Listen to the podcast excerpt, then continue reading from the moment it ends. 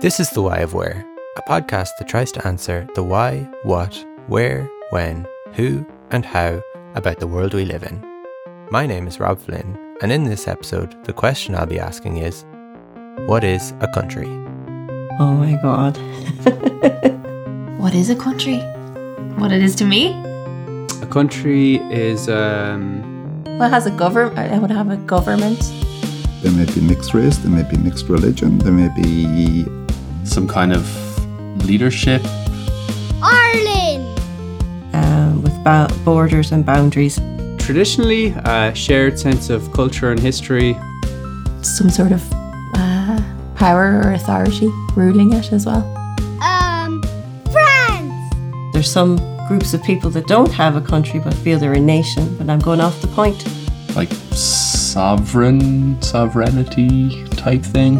Place where we live. And that's a really hard question. Um, New York! Boundaries defined by common agreement. I suppose somewhere that people call home to me. That's what a country is. is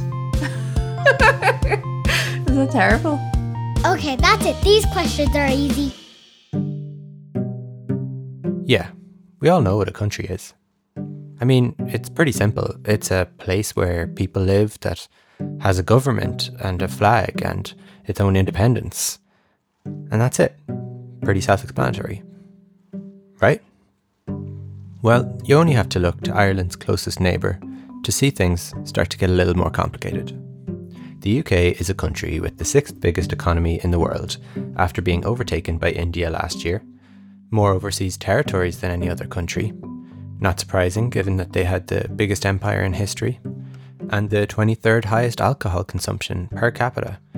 Moldova holds the top spot, if you were wondering, and Ireland comes in a joint sixth place. Anyway, the UK is a country. But England, Scotland, and Wales are countries too, aren't they? Well, depending on who you ask, Wales is more of a principality although literally the first question on the Wales.com FAQ page asks about this, and their answer states unequivocally Wales is a country in its own right. And I guess they should probably know. And it's not completely clear what exactly Northern Ireland should be referred to as either, variously being termed a country, province, region, and so on. As with many other aspects of the North's politics, it doesn't really seem like everyone can reach a consensus. So, anyway, England and Scotland are definitely referred to as countries, but they also exist within a larger sovereign country, which is the United Kingdom of Great Britain and Northern Ireland. And they're not the only ones with this arrangement. The Kingdom of Denmark is made up of three constituent countries Denmark itself, the Faroe Islands, and Greenland, each with their own distinctive identity, national anthem, football team, regional government, and so on. So, how can they be a country while also being inside of another country? Well, you could argue that Scotland or Greenland aren't technically countries at all in a practical sense, operating more like federal states or provinces like in the US, Russia, or Canada, with a degree of self governance, but ultimately answerable to a central government. In this context, the country label is primarily semantic and could be looked at more like a linguistic compromise brought about by the unique circumstances of those nations' complex histories. Okay, so it might be best if we take a step back and try to set out some basic criteria of things that all countries should reasonably have, and maybe that'll help clear things up. Those criteria could include things like having a permanent population, people who call that place home and see themselves as citizens of that country They'd need some sort of defined territory with land and borders so that we can point to it on a map that it exists in a specific place. And it would need a government of some kind that has authority over that place. And also, it would need some capacity to have international relations with other countries. Otherwise, well, how would that even work? So, those criteria seem pretty broad. Surely they should help narrow down what exactly a country is. And if we take somewhere like Japan as an example, it seems to hold up pretty well. Japan has a permanent population of about 126 million people. It has a clearly defined territory as an island nation with no direct land borders with another country. It has a government with a prime minister and a legislature and even an emperor, which is pretty rare these days. And lastly, it has strong international relations, with embassies in over 150 countries, and has been a member state of the UN since 1956. So, yeah, as these criteria help show, Japan, unsurprisingly, is a country. The idea that meeting these basic criteria is what it takes to become a country is known as the declarative theory. It's called that because the theory goes once somewhere ticks all those boxes, independence is just a matter of self declaration. In practice, though, that's not really how it works. Take Catalonia, the region of northeastern Spain that includes the city of Barcelona. Does it have a permanent population, a defined territory, a government, and the ability to have international relations? Yeah, it ticks all those boxes. And, according to a referendum in 2017, it voted with an overwhelming majority for independence from Spain. So that's the story of how Catalonia became the world's newest sovereign state. Well, except it didn't quite happen like that. First of all, it must be said that the results of that referendum are contentious, and that most Catalans in favour of remaining a part of Spain boycotted the vote. But there have been opinion polls in the past that have shown slim majorities for independence in the region. Regardless, Spain declared the referendum unconstitutional and refuses the idea of self determination for any region of the country. And the international community has largely backed up Spain's judgment on this, viewing it as an internal matter and not as an international dispute for them to intervene in. So, although some Catalans may aspire for an independent country, without Spanish assent for an official referendum or the support of other countries, it probably isn't going to happen anytime soon. This alternative idea, that it's really international recognition that decides whether you're a country or not, is known as the constitutive theory. Now, there are countries such as Taiwan that seem unambiguously to be independent countries, but that nonetheless have limited recognition. So, this theory doesn't quite hold up in all circumstances, but most of the time, in practice, this idea is the one that wins out. So, if we take international recognition as a key component to being a country, then what better place to look than at the United Nations? It was set up for the express purpose of peaceful cooperation between all nations of the world. So, whether you're a member state or not would seem to be a straightforward way to determine your sovereignty on the international stage. All you need to become a UN member state is to fulfill two simple criteria. Number one, that you're a sovereign nation that is willing and able to abide by the UN's rules. And number two, that existing UN member states agree to allow you into the club. So, can we assume then that the full list of UN member states, which currently numbers at 193, comprises a complete tally of all internationally recognised countries? Well, no.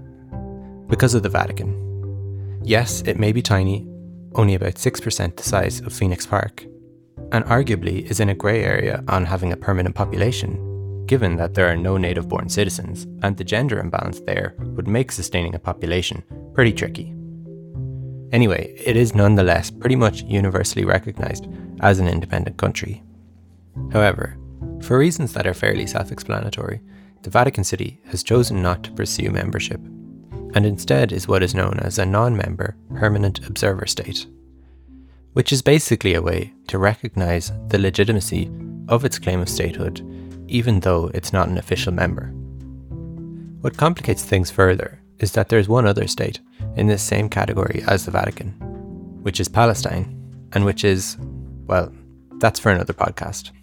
But let's just say that there are very strong arguments for its recognition as a member state, and that, unlike the Vatican, Palestine did request full UN membership back in 2011 but it was unable to receive approval from the UN Security Council due to a likely veto by the United States. It seems that, until there is some sort of peaceful resolution with Israel, Palestine will likely stay in this category. And this rabbit hole goes even deeper, with places like Kosovo, Somaliland, among others, all seemingly fulfilling the criteria for what makes a country a country and have been striving to receive broad international recognition but for one reason or another, so far, they have been unable to receive it.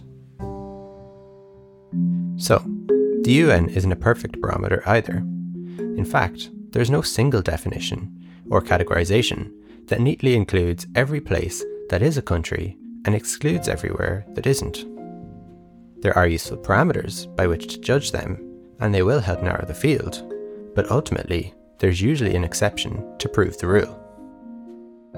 Even the word country is a complex and loaded term that, like all of language, has evolved over time. For many years, the word country was more commonly used to refer to general regions rather than political entities, being derived literally from the Latin contra, to refer to a land lying opposite. It has always been a loose term, and despite the consolidation and solidification of nation states over the past few centuries, there is nothing fundamental or inevitable about them as a concept. And because of that, there will always be unusual edge cases that defy easy categorization. And really, that shouldn't come as a great surprise. I mean, they're a product of human society, and if there's one thing that's true about society, it's that it can be pretty messy. So, what is a country? Well, one thing that is certain is that, as a concept, it will continue to evolve. The borders within and without each nation are imperfect and often problematic, and in an ever more globalized and interconnected world, things will inevitably change. You could argue that the whole concept of countries is inescapably a destructive one, something that creates arbitrary divisions and entrenches ideas of prejudice, racism, and hostile nationalism. However, although there may be some truth to that, there can also be great opportunity in statehood. It can provide people with a sense of shared experience and identity, and when supported by strong democratic institutions, gives us the ability to shape our path, our values, and our priorities for the future. This, when combined with respect and open mindedness, can allow us to create close cross cultural bonds and provide an invaluable means of social and economic progress that ultimately can help us all particularly in this period of growing nativism and international tension. It's all the more important that we all push for the best of what countries can stand for. And strive always to, as the UN Charter states, practice tolerance and live together in peace with one another as good neighbours.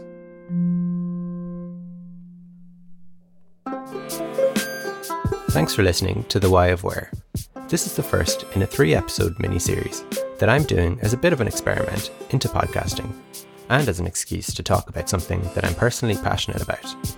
I hope you liked it, and if you have any feedback or corrections for the show, please feel free to email at the why of where podcast at gmail.com or find me on Twitter or Instagram at the why of where.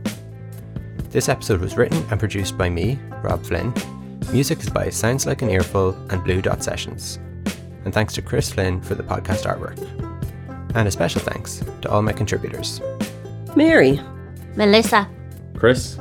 Katrina? Needless. Graham. Sharon? Fergus. Thanks again for listening.